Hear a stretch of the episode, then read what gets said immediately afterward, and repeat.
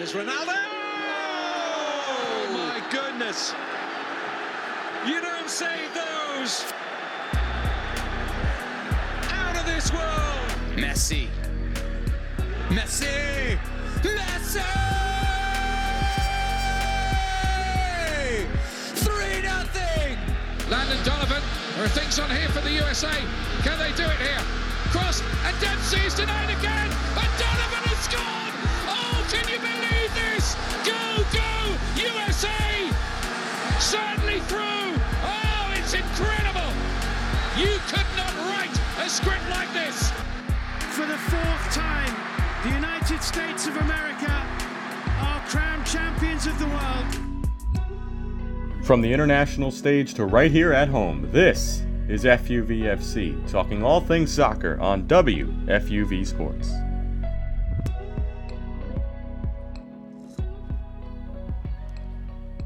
Two days removed from one of the most thrilling, the most exciting, the most unbelievable Champions League ties we've seen in a long time. FUVFC is back for another installment. Nick Guzman here with James Burley and Keenan Troy, the Golden Trio.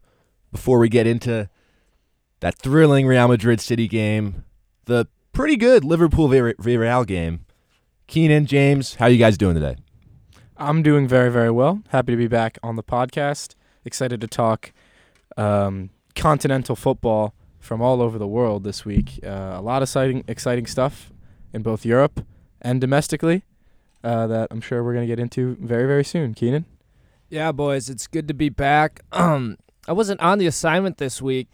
Thought maybe I'd get a, a week off, but after a really impressive first half from Villarreal and then a Real Madrid team that refuses to get beaten, it was almost divine intervention that Michael Hernandez was absent without leave and no one could get a hold of him that I could slide onto this podcast. So super excited. And then, as James mentioned, the U.S. is going to the Club World Cup what a match up in Seattle. 64,000 on hand. Can't wait to break that one down, too. Doesn't that feel so good to say out loud? Seattle Sounders versus Real Madrid or Liverpool. Gonna be gonna be an all time all time game. Give me more Jordan Morris over Benzema any day of the week. Easily. We have to start, I think, with the Real Madrid City game. We'll work backwards because this was a game where it's not like Real Madrid were dominating and pushing, and just City were were you know stout defensively. It was a game that City dominated for 89 minutes, and Real Madrid never really, I thought at least, had a foothold in the game. Then all of a sudden, the first Rodrygo goal goes in, and then it looks like City someone sounded the alarm, and the panic button ensues. They forget how to play defense. They forget how to play soccer at all. The second Rodrygo goal goes in. Then all hell breaks loose because you've subbed off De Bruyne, you've subbed off Mahrez, you've subbed off your best attacking players. Now you're running a Fernandinho Rodri double pivot in the middle, trying to get a goal. And then the penalty happens. In my opinion, definitely a pen. But what I want to start with is how does this happen to a team like Man City that looks so strong for almost that entire second leg? And James, I'll start with you. But it there didn't seem like to be a hint of collapse and then all of a sudden one goal goes in and everything falls apart. There's experienced players on that field. How does this happen? It it, it was shocking. And not just because it did happen. Like you can never count out a, cl- a side like Real Madrid, and credit to them for for battling back and doing so very very late in the game.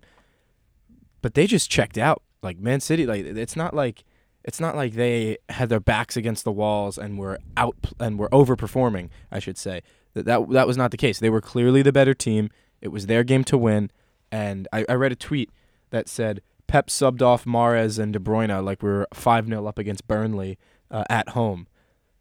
And no, you were playing away against arguably the greatest club in the history of the game in the Champions League semifinal, and you subbed off your goal scorer and your team's best player, and most important player at that as well. So it was a pretty bonehead decision from Pep Guardiola. People are, are, are probably taking it out too much on him. It should still have been seen out by the players on the pitch, but they, they just checked out. And as for the penalty, I'm glad you, you brought that up because that's a symptom of falling asleep in a match is you give away stupid fouls in your own penalty area like that. And that's what happens when you get in your own head and you fail to recognize the task at hand and you let in an, a, a totally worthy opponent like Real Madrid get back in. And they disrespected them at the end of that match by taking their foot off the gas. And they got what they deserved in the end. And that was to be eliminated. Yeah, I think, you know, at the start of the second half, Real Madrid kicks off, has that long ball over the top that Vinicius' first touch fails him. And then there's another instance somewhere in like the 65th minute where a good combination play between Benzema and Vinny, a ball passed by Benzema into Vinicius' feet while he was running, difficult for him to control. Eventually, like kind of stumbles over it, rolls into Ederson. Those were the only two chances I thought Real Madrid looked potent at all. And then the Mahrez goal happens, which I thought Courtois, similar to Rulli, who let in that near post goal against Fabinho. Courtois was expecting Mahrez to try and go far post, so he's kind of leaning that way and gets beat to the short side. A good team goal by City, no doubt. And then, boys, you've both emphasized it, but I'm going to emphasize it one more time. You can't, with a team of that quality of Real Madrid, maybe subbing off Mahrez makes sense. Maybe. But you can't lose a player like Kevin De Bruyne on this team because when you look at the experience of City, outside of Fernandinho, maybe who's an aging veteran, there's no one that really rallies that team like Kevin De Bruyne does. You know, you don't have the Sergio Aguero who was the priest-like figure that would call the masses together and help them see out this tie. Maybe Fernandinho is going to be able to do that, but it's difficult when he's pretty much a perennial bench player at this point. And then, you know, you've got guys like Ilkay Gundogan on the pitch who still are in a half playing, half off the bench role. So they don't command the kind of respect that De Bruyne does and the kind of consistency that De Bruyne demands. So when you lose those two players on the pitch and you bring in defensive minded, and then on the flip side, Carlo Ancelotti for Madrid, you know, he's bringing on guys to go and get goals, obviously being down two goals in the tie. You saw that first Rodrygo go, goal go in, and I immediately was like, they're going to get a second just because of the city response. You that's where you need a guy like Kevin De Bruyne to urge them forward, to try and go find a second or dominate in possession because this was Pep trying to play like he was Atletico Madrid or he was trying to play like Benfica. He was trying to play like a lesser side that would just sit in behind a dominant Real Madrid and play 10 men behind the ball. And that's not what City can do. I don't think City has the defensive talent to be able to manage gaps on the level of an Atletico Madrid, for example. So I think it all comes down on Pep. It's extremely tough just because of how good of a manager he's been for this team. You know, bringing them to European glory, not really, but you know, to a Champions League and a Champions League semi, uh, back to back and then obviously being so dangerous in the Premier League. We're gonna get to Premier League after we get through Liverpool, boys. But I, for me, immediately was like, can this City team respond? Because this is the biggest kick in the teeth they've ever had since they've been as dominant as they've been. And when you think about this City team in continental play over the last couple of years, you think about, you know, last year they lose to Chelsea in the Champions League final, and Pep decides not to play CDM for some reason. Year before, it's the pandemic quarterfinal loss to Lyon. Then you have Spurs. They lose to Spurs, and that's two leg thriller. Before that, even they lose to Liverpool, a Liverpool team that was, you know, fourth place in the Premier League that that year. It just seems to happen again and again and again for the City team. But I think we also have to give a lot of credit to Real Madrid, particularly those substitutions that Carlo Ancelotti made. And you know, the obvious one is Rodrygo, but player who I was so impressed with and who, who energized the midfield. I brought him up in the round of 16 game against PSG, Camavinga. He was so good. At 19 years old, you think about how they usually play in the midfield with Kroos and Modric and Casemiro. It can be a little bit slow at times. Camavinga was just a breath of fresh air when he came on the field. Had that beautiful long ball to Benzema to set up the first goal. And he was just all over the place. And when you think about the way Real Madrid have recruited in these last couple years, they brought in young guys like Camavinga, Vinicius, Rodrygo, And think they got a little bit of you know slack for it when Vinicius didn't pan out right away. Rodrygo struggled a little bit at the start, but it seems like these young investments are paying off. When you can bring in a guy like Camavinga to, to totally energize your midfield, energize your team, And to do that at 19 years old is just unbelievable. Yeah, I, I watched um, Kroos get subbed out in the 68th or so minute, and then in the 75th minute, Casemiro and Luka Modric came out in a double swap for Camavinga and Marco Asensio. And I remember sitting there thinking, Ancelotti's just brought off his entire midfield in a must-win game where he needs to score two more goals.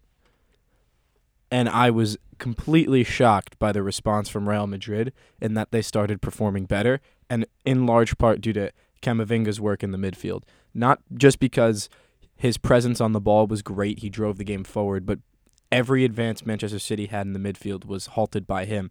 I'm sure we're going to be talking about another young center mid's influence on a Champions League final um, this past week with Obed Vargas, the 16 year old for Seattle Sounders.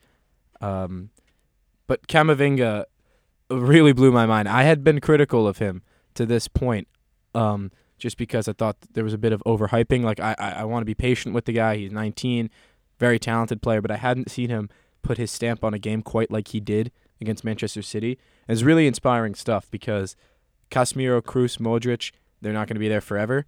Camavinga seems right now like a fantastic signing that could go on to be a lifetime Real Madrid club legend. And he, he was just so impressive. Just really quickly before uh, we move on, gentlemen, or if Nick, you want to stay talking about City's collapse, that's fine by me as an avid City hater. I texted my friends from high school who I barely keep in contact with that I know like Manchester City, saying "See you in Paris." dot dot dot. Oh wait, NVM. I think you know when we analyze managers, it always comes down to substitutions, where you always say a manager makes their money, and Ancelotti was better than Pep. I think you know Pep losing Kyle Walker, who is you know tightening up with cramps, and he brings on Zinchenko, who as much as you want him to succeed because of his heritage and everything still happening in Ukraine, I think he's he's kind of panning out to not be the defender that they thought they were getting in terms of he can provide service going forward to some degree, but his defense is kind of I don't say shambolic, but it's really not good. Um, and then really quickly, just because I hate him and I'm going to bring it up, Raheem Sterling needs to go play in the second division. It's outrageous. That that take That take is outrageous.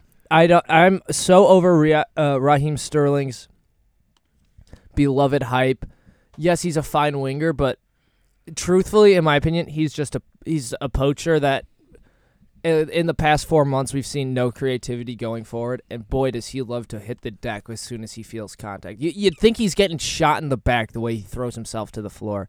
There was one chance uh, when after the Benzema penalty where Sterling feels contact right outside the 18 center official's like nothing and he's sitting on the ground looking for help i'm like you're so annoying anyway back to you nick I think we'll move on to the first game, which was Liverpool against Villarreal.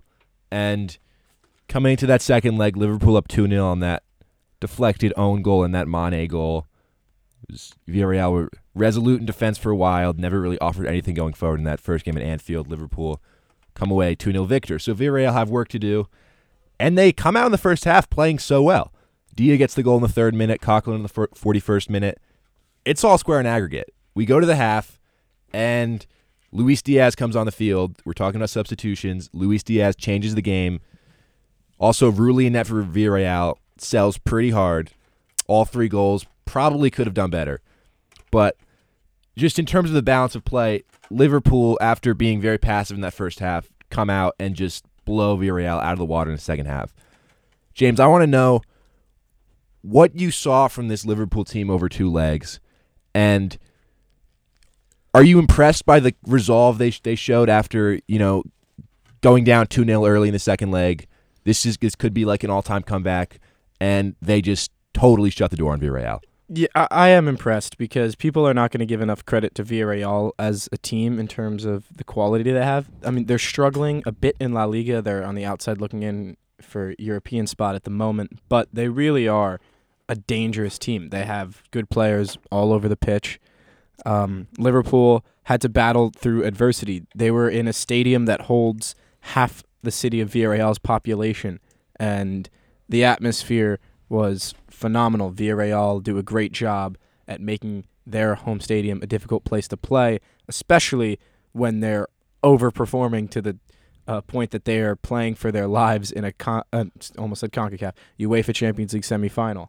I just I just think too much about Concacaf these days, guys.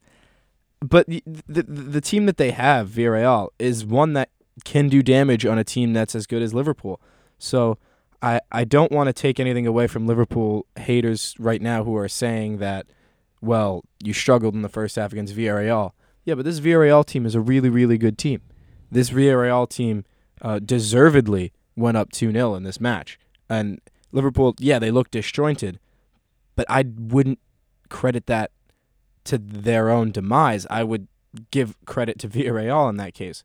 So for a lot of people who were hitting the panic button, saying if we can't play a full 90 minute match against Villarreal in a difficult scenario, what does that say about us going to play Madrid and Paris? Uh, are we going to have to struggle through adversity there? And I'm going to say yes, but this was a little different in the sense that you went into a stadium that was decked out in yellow with energy that could not be matched, and you still found a way to battle back and win. I think Luis Diaz should have started. I remember looking at the starting 11 saying, why isn't Luis Diaz here? He's been probably the best uh, forward for uh, Liverpool since he signed. But off the bench, his his uh, impact is immeasurable. He was fantastic. And yeah, Geronimo Rulli in goal had a nightmare performance. Unfortunately, there were some media outlets after the game who were saying, "Well, Villarreal, this this small city in Spain, we're so proud of our team, but we need to get a new goalkeeper," which is is really really sad. Um, I feel bad for Geronimo Rulli because he is a quality keeper. Uh, he had a, a, a not a great first leg either, and a really really bad second leg. But credit to Villarreal for getting this far in the tournament, for pushing Liverpool uh, to the limit, and for Liverpool to actually, you know, resisting, being resilient, coming away with a win. And we've got two um, late surges in the semifinal to provide the finalists in Liverpool and Real Madrid. And for me, that makes things all the more exciting. Yeah, I think, you know, when we were talking about Man City, and after they seemed to get their foot in the door, one foot into Paris, I kind of I kind of saw that in the same way you saw that first half from Liverpool, in the sense that they came into Villarreal 2 0 up on aggregate in the first leg that was, you know, played kind of the same as the second leg in the sense that Liverpool didn't have a sniff during the first leg legs first half at Anfield. In the second half they just dominated possession got the two goals and felt comfortable going into Villarreal. And then the the quick goal from Dia to start the match changes the entire narrative, and then Coquelin, Coquelin, Coquelin, Coquelin, something like that. Spanish man, um, gets a second right before halftime. Then you think game on. Pretty sure he's French. He's definitely French. Yeah. Okay, it's still a romance language, and guess what? They all sound the same.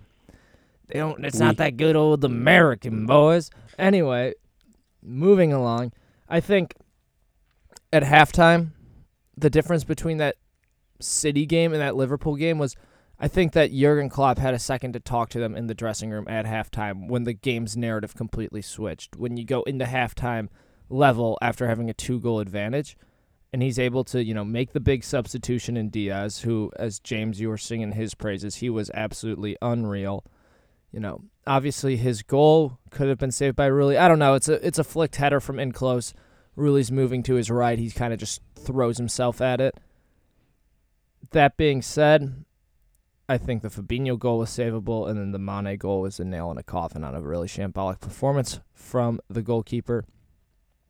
But for Liverpool, I think you know it, it's it's a performance that's reminded them and reminiscent of their entire season this year. Of you know, can they battle adversity, and when you know the chips are down on them, Yes, it's only 2 2, but, you know, as James, you mentioned, that Villarreal stadium was just absolutely jumping. So knew that that second half you'd have to come out and put up a good fight because not only did you have the 11 on the pitch, you had however many that stadium holds, I think like, what, 20,000, 30,000 maybe, um, backing the, the Yellow Submarine. But Liverpool gets it done. Really excited for this final uh, because it's a rematch of 2018. And Liverpool does not have an absolute moron in goal named Loris Karius. So you can chalk off two goals that Madrid scored in that 2018 final. You don't have the absolute rat that is Sergio Ramos trying to break Mo Salah's collarbone as he did in 2018. And you've got a better Liverpool side than you saw back then in every regard. I think the biggest thing, James, is you said why is Diaz coming off the bench? I think Klopp didn't want to have to use him because they've got a big domestic match this weekend against Tottenham. And I think, you know, you can use a tired Mane and a tired Salah, maybe like, you know, 90% instead of 100%. But you need a fully fit Luis Diaz to be, you know, Bring that spark. yeah, bring Yeah. be, be exceptionally threatening. But then you go down two goals, and I think Jurgen Klopp realizes that as good as Diogo Jota's been for them, Luis Diaz is the real deal, and he needs to be on the pitch for them to get going forward and create positive chance after positive chance. And when you zoom out and look at these matches, you know, the effect is definitely not just now it's Liverpool Real Madrid on May 28th in Paris in the final, but the Premier League race between City and Liverpool is still so much up for grabs. City leading by 1 point, 34 games played. I think there is a serious question about whether City this weekend is able to just come out and put, you know, against Newcastle this shocking you know, these shocking events behind them and just take care of business on Sunday against Newcastle. And for Liverpool, they need City to drop points somewhere. They've got Newcastle, or City's got Newcastle. City has Wolves, West Ham, and then Aston Villa. On paper, those are four winnable games. But, Keenan, I'll start with you on this one. Do you think that there's the probability of sort of a Champions League hangover a little bit this weekend from City, where they're rattled and you know they maybe sleepwalk a little against Newcastle, or do you think the mentality of this team is is strong enough, especially in the Premier League, that they'll be able to fight through the adversity and you know march towards another title?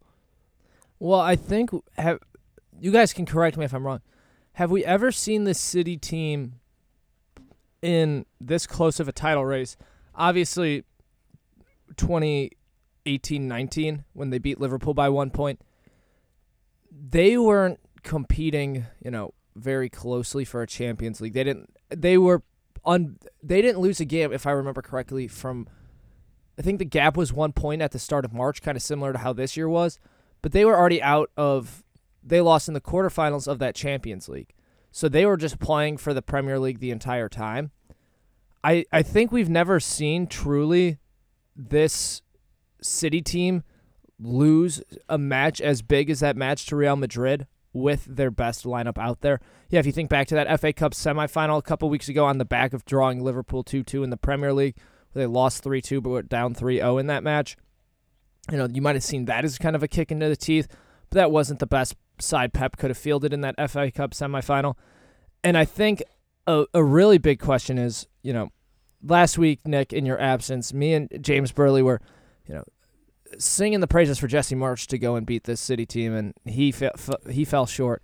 But we were talking about how that Newcastle match for Liverpool wasn't something that, you know, wasn't one that could just be done away with. And I think, you know, this is going to be a definite test for Pep because this Newcastle team is gritty.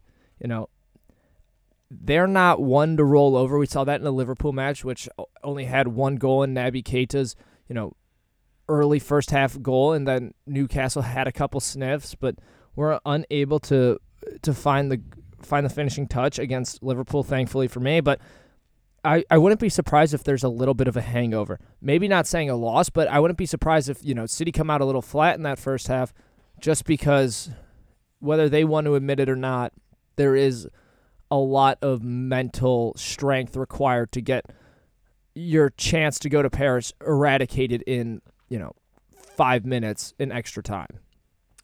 I think that overall, eventually, the quality will be too much, and they'll show their true colors, and they'll come away with three points on the weekend. But with that said, it's gonna be hard. This must be so demoralizing of a loss for Manchester City. What is Pep Guardiola thinking? If he doesn't win the title this year, the league title, and he's got one more year left on his contract to bring a Champions League because that's that's why he's there. They they won the leagues before him. They brought him in to win the Champions League, and he's failed to do that now with massive opportunities in front of him in the last two editions. You know, that game at the end, they blew it in the 90th minute. Last year, they blew it on probably the decision not to start a set, uh, defensive midfielder. Um, and now they've got three matches to secure a league title with Liverpool breathing down their necks. And when I say breathing down their necks, I mean literally on top of them, breathing down their necks. It, it, it, this is going down to the wire. Everyone knows it. And they've got three games to right the ship with this massive, massive weight on their shoulders from failing in the Champions League. To me, this screams like they're going to drop points within these three games. I oh I, I think they'll be okay because they just have too much quality. But I wouldn't be surprised if Manchester City really, really lose focus on what's important and Liverpool overtakes them. I want to jump in really quick, Nick, just because if we remember when City was playing Atletico in the quarterfinals, Diego Simeone said something about, you know, the quality of Pep as a manager. And he was saying, I would have loved to have like Messi in his prime. I would have loved to have that Bayern side because I would have been able to do unbelievable things with them. And even with the City side too, you know, you've got the money to get any player you've ever wanted. We see that with him, you know, introducing guys, and he's able to, you know, craft guys to fit really into his squad squads. You know, if you look at, you know, Phil Foden, if you look at Mahrez, you look at Ake, all these guys kind of have a slow first year because they don't know how to play Pep system, and then the second year they really break out. That being said, if they fail to, you know, they don't win anything this year. They drop points in the Premier League. Liverpool, regardless of what they do in the Champions League, win the Prem, maybe win an FA Cup, get a, a domestic treble. Maybe they pick up for the first time in Liverpool club history a quadruple, which would be incredible to see. But if Pep fails to win anything, do you think there's pushback from the City fans in terms of the mentality of a Pep Guardiola led side? Just because I think what you can point to, especially in that Madrid loss, and obviously he's had a ton of success with the club, so it's not like you've got brazen examples across the board, but especially with that Real Madrid loss, and you know if they f- stumble at the end here, is there going to be pushback that says Pep is not a mentality coach? He's a system coach, but he can't get he can't will guys to play better. He has to his system will let them play better, but he as a person cannot do that. If there's pushback, I think that'd be some of the most spoiled pushback Oh yeah, ever. Well, they're City fans. They're- they they don't know what I- it, they're literally spoiled with oil money. I think just when you look at the world of managers, who's out there, who's making decisions, there aren't maybe Klopp ab- above Guardiola, maybe, but like there's not there's nothing out there that's really going to get that much better. And I think about the way City have choked in recent years, and sure you have a right to be upset, and sure he's made baffling decisions sort of in big games, whether it's bringing off players, not starting Rodri or Fernandinho against Chelsea. But I think his resume speaks for himself. People people kind of like to rack on him a little bit for his spending money. And oh, he, he can just buy whatever player he wants. So can like other managers have had. I think about you, uh, crosstown rival Manchester United, who've had so much money to spend, they've just put it in the wrong places consistently. Sure, Pep has like an unlimited fund, but he knows who he wants and he crafts him to fit his system. I think maybe a little bit of pushback is justified, but I think if you're pushing back against Pep Guardiola, a man who's had you top of the Premier League, you know, for so long, and even when I think about this Real Madrid game, I'm thinking, you know, sure Pep subs off De Bruyne, he subs off Mahrez, but you know, he's not the one who totally forgot how to defend in those last couple minutes. It's a little bit on the players too, and sure that's it's a pro, it's a product of him and what he says to them, but I don't think there could be any any real logical pushback. I don't know what you think, James. I I hope it's not real pushback. I, I think it's gonna happen though. I I think I think people are gonna be dissatisfied with him because his his job was to bring a Champions League and he's not gonna do that. Certainly not this year. Next year we'll see what that looks like and what is supposed to be his final year on his contract with Man City.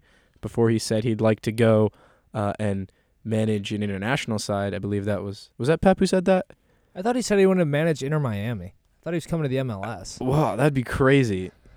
Because honestly, Inter Miami could use him because they were dreadful. But I I I don't. Where's Pep gonna go after this? PSG? Like, wh- wh- what club is in the market for? I mean, every club really would take Pep Guardiola, but the landscape of football right now would suggest that he's not going to leave until he wins a Champions League. But I think they're going to run him out by 2023 if he doesn't, and that's crazy considering the influence he's had on this Man City It doesn't get better than him. But does it sound wrong if I say like he's gone in a year? Like it makes sense. I just don't think it gets better than him anywhere else. Anywhere else you look, right? Like who who else is gonna have you getting you know close to hundred point seasons consistently in the Prem? You know, there's sure you there's you know struggle continentally, but I feel like it's a, a lot of it is if if your framework is as strong as his is in what he's done in the Premier League, I just don't think there's enough reason to get rid of a guy like that at all. But I think at this point, we'll pivot to the more important continent and the more important competition, the CONCACAF Champions League, where, for the first time ever, there is an American champion. The Seattle Sounders defeat Pumas 3 0 in the second leg on Wednesday, 5 2 on aggregate.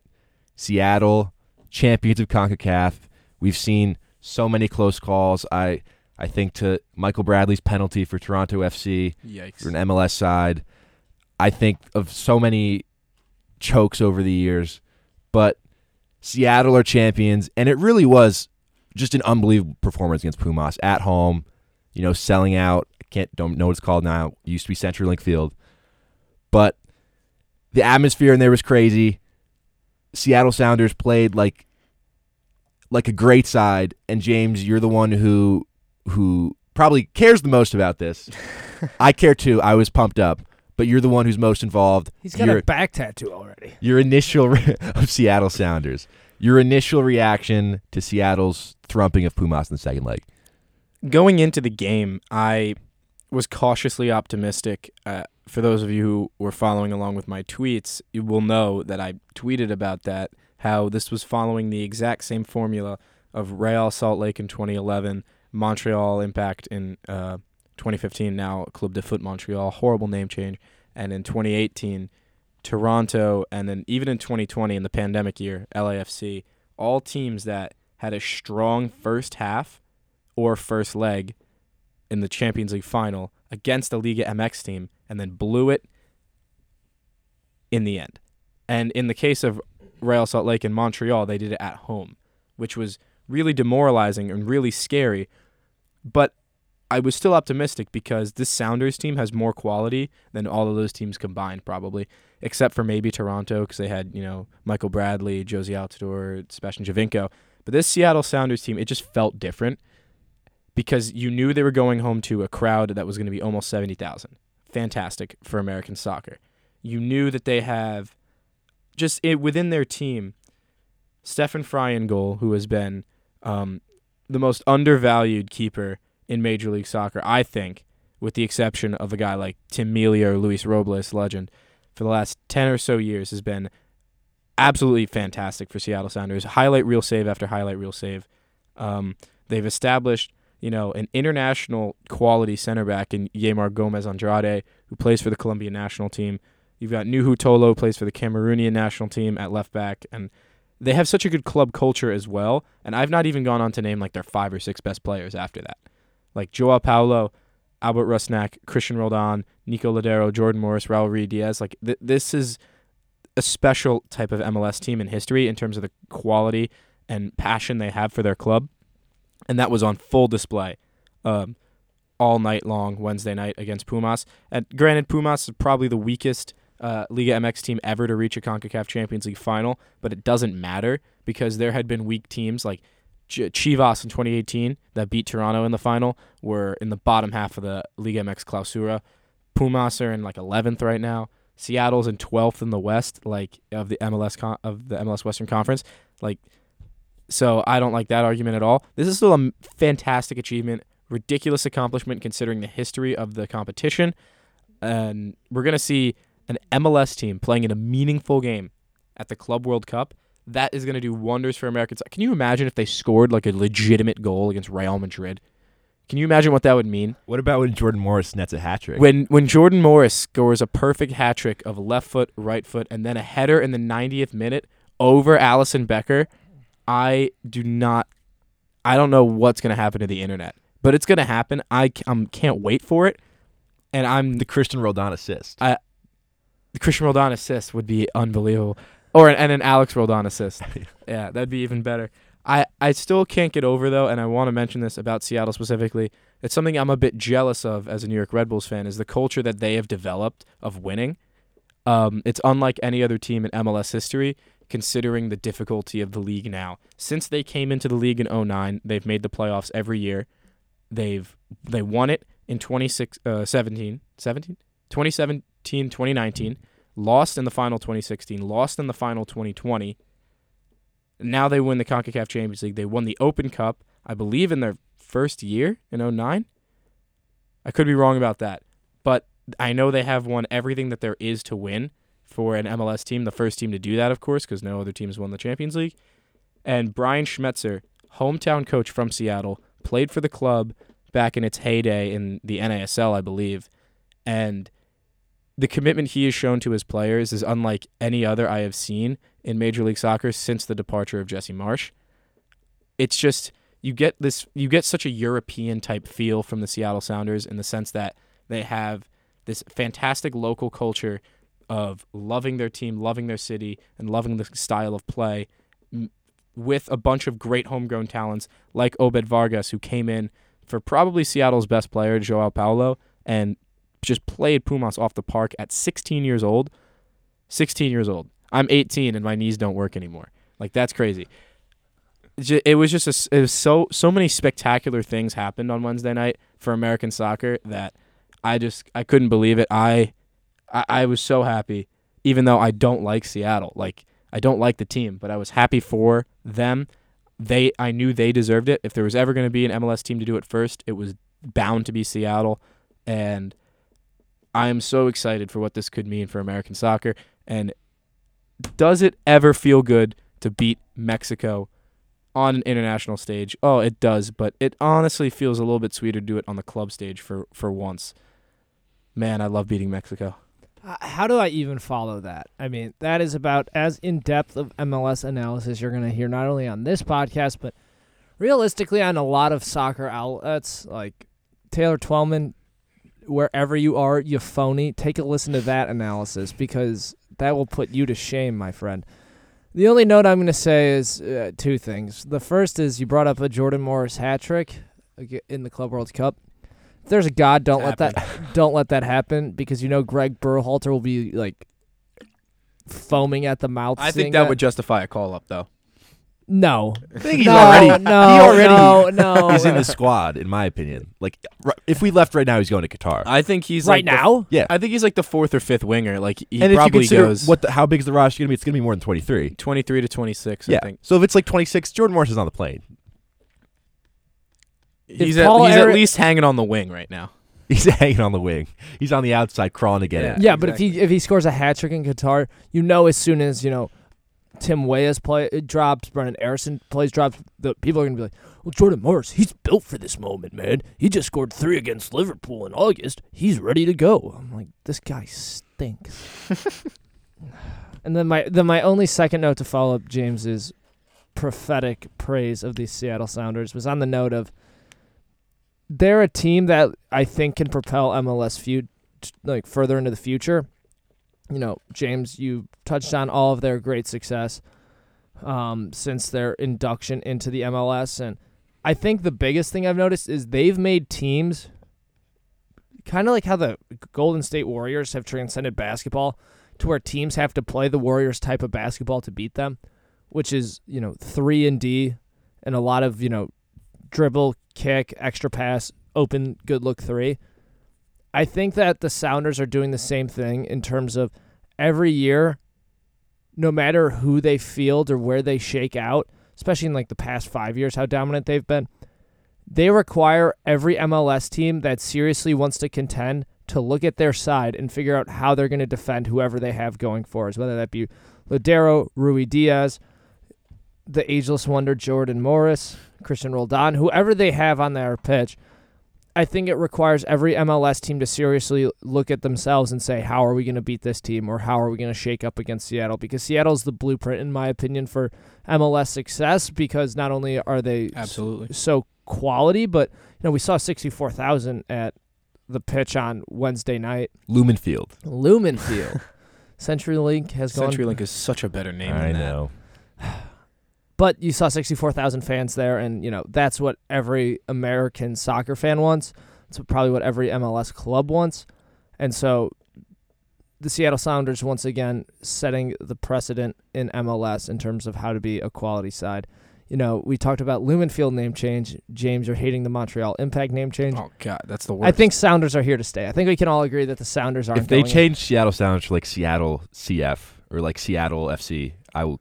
No, the, the fans would revolt. Yeah, that's this the is end of it. see like at least the Seattle Sounders have something that a lot of MLS teams don't, and that's a history that predates the '90s. Yeah. They go back to the '70s in the NASL, and that's why their rivalry with the Portland Timbers, who are going to lose this Saturday, or that's tomorrow now. Wow, tomorrow night against the Red Bulls. Hopefully at home for the Red Bulls. Finally, they're going to get a win. Anyway, th- this is why th- this th- it's so ingrained in the city's culture uh, in a way that it's not in any other country. But I want to mention real quick um, from the Pumas side of things, Juan Dinenno up top, absolute baller. He's struggled in Liga MX because Pumas are not that good, but in CONCACAF Champions League, he was an absolute killer. Scored nine goals uh, a- a- across the competition that blew everyone away for the Golden Boot race. And um, he's got one year left on his contract. I think he'd be a perfect replacement for New York City FC and Tati Castellanos. Um, I hate that that's a potential prospect, but he has got an MLS move written all over him. Look at the Raul Diaz um, uh, pedigree. Leading goal scorer in Liga MX for Morelia, avoiding the big clubs in Liga MX, goes to a big club in MLS, and his career has skyrocketed even more so. I think Juan Dinenno can follow a similar path, and I think it could even be right here in New York. That was a solid 42 minutes of content, Spells. That was that was good. I don't think I, I got to talk enough about CONCACAF, though. So If you if you're watching tomorrow's Red Bulls Portland game, don't just read my tweets. It's the Yeah. same thing. Same with me and NYCFC. I'll be out in uh, Queens. See, why am I always let's last, go Mets. Let's go Mets. Let's go Mets. Last Big week, win last oh, night. that was amazing. last week I gave my NYCFC assignment to Nick, and he gets them at Yankee Stadium, which is a casual D train. casual ride. D chain ride. Although it was not running, so I had to do Metro North. I, I took the Metro. North. Metro North is honestly better. Yeah. Where do you guys take it to? You, You have swi- to you switch, switch in at, Harlem. in Harlem. Oh, gotcha. Well, or I mean, it's like an eighteen dollar Uber. Let me know why I dropped fifty three dollars on an Uber home from Queens two Saturdays ago, and probably I'm going to do the same because I don't want to take the seven into the city, the seven to the D, and then the D all the way home, or the seven to the four You and the could four. just do the seven to Grand Central and Metro North home. why would I if if I'm already taking the seven into the city, it's just more logical for me to stay on the subway. That's not true at all. It Take the seven to Grand Central, get off at Grand Central, walk up, go to Metro North, and hop on a You see, that's where you're wrong because Does Metro North go to? Gra- to Grand Central, and the seven goes from Grand Central. Oh, So you okay. did seven yeah, to Grand take the Central. yeah, but y- you don't understand. As soon as, I I'm, was as soon as I'm on the subway, I'm not spending money on the Metro. North. Okay, I, I do get that. I will I will ride it. I was thinking, I will ride it to as far as it will take me, and then I'll hitchhike. is there some way Long Island Railroad to Mets Willets Point comes into play? yeah, here? it does. yeah, because I was thinking that's an alternative route. I don't know. The, you know what? The city of New York to end this episode. Why don't we get a damn subway from Queens to the Bronx? I don't- Everything goes through Manhattan. Or, or you could just put your stadium in Harrison, New Jersey. so that way we have to. so that way we have to go. To I Grand think that's- Central, then I think that's to the- Penn, I and then think get that's the NJ solution. Transit to Newark, and then get on the PATH train from Newark to Harrison, and then do it all again. It's a lot. But- A- Alex Wills, buy us a car. Damn it. we should have FUV car. FUVFC The mobile. F- It doesn't have to be nice.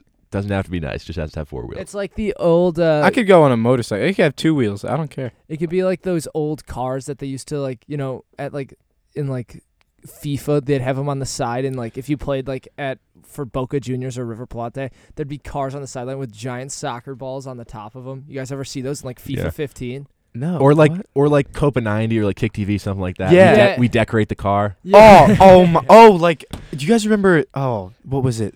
The the the the the Sanchez boys who went around to like four random footballers and did like who can who is the greatest finisher ever in terms of just pure power, and they they they had like they did the decorated car thing and they went to Rooney's house and they went to Gennaro Gattuso's house. they went to I've got the Gennaro too. yeah, they went to Malouda's house. Like it was crazy. Yeah, that. Oh my, what a blast need- from the past. We past. need more money. We should raise the budget. Think Buy a T-shirt. Think of Let's buy a yeah, t- buy an FUV T-shirt. We're gonna start an FUVFC GoFundMe van.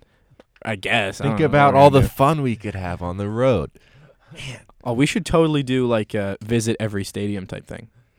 This summer, who Cross says country no? summer. I'm I'm all about We it. We say who needs to work. We go. We go. We go. go from Boston. We go from New York, hit both New York stadiums. Go up to Boston, Boston to Montreal, Montreal to Toronto, Toronto. We're gonna have to go. We're gonna have to cut, double back on ourselves to get to get back to Chicago, maybe. yeah. Drive down to Chicago. Good call, James. Then go up to Minnesota. Minnesota. We're just gonna book it straight out west. Hit Seattle. Vancouver, Portland. Light trip there, Minnesota to Seattle. Hey, That's the big one. That's the big one. Hey man, that van doesn't run on gas. It runs on love. Runs on Runs on love. The love for the game. that will do it for this week's installment of FUVFC. This is a great episode, guys. I'm a big fan of working with you two. This is this is the dream trio. It is. It is always a great time. For Nick Guzman, for Keenan Troy, for James Burley. Thank you guys so much for tuning in. I believe this is three weeks in a row. We're a good podcast. We're professional. We do it every week. See you guys next time.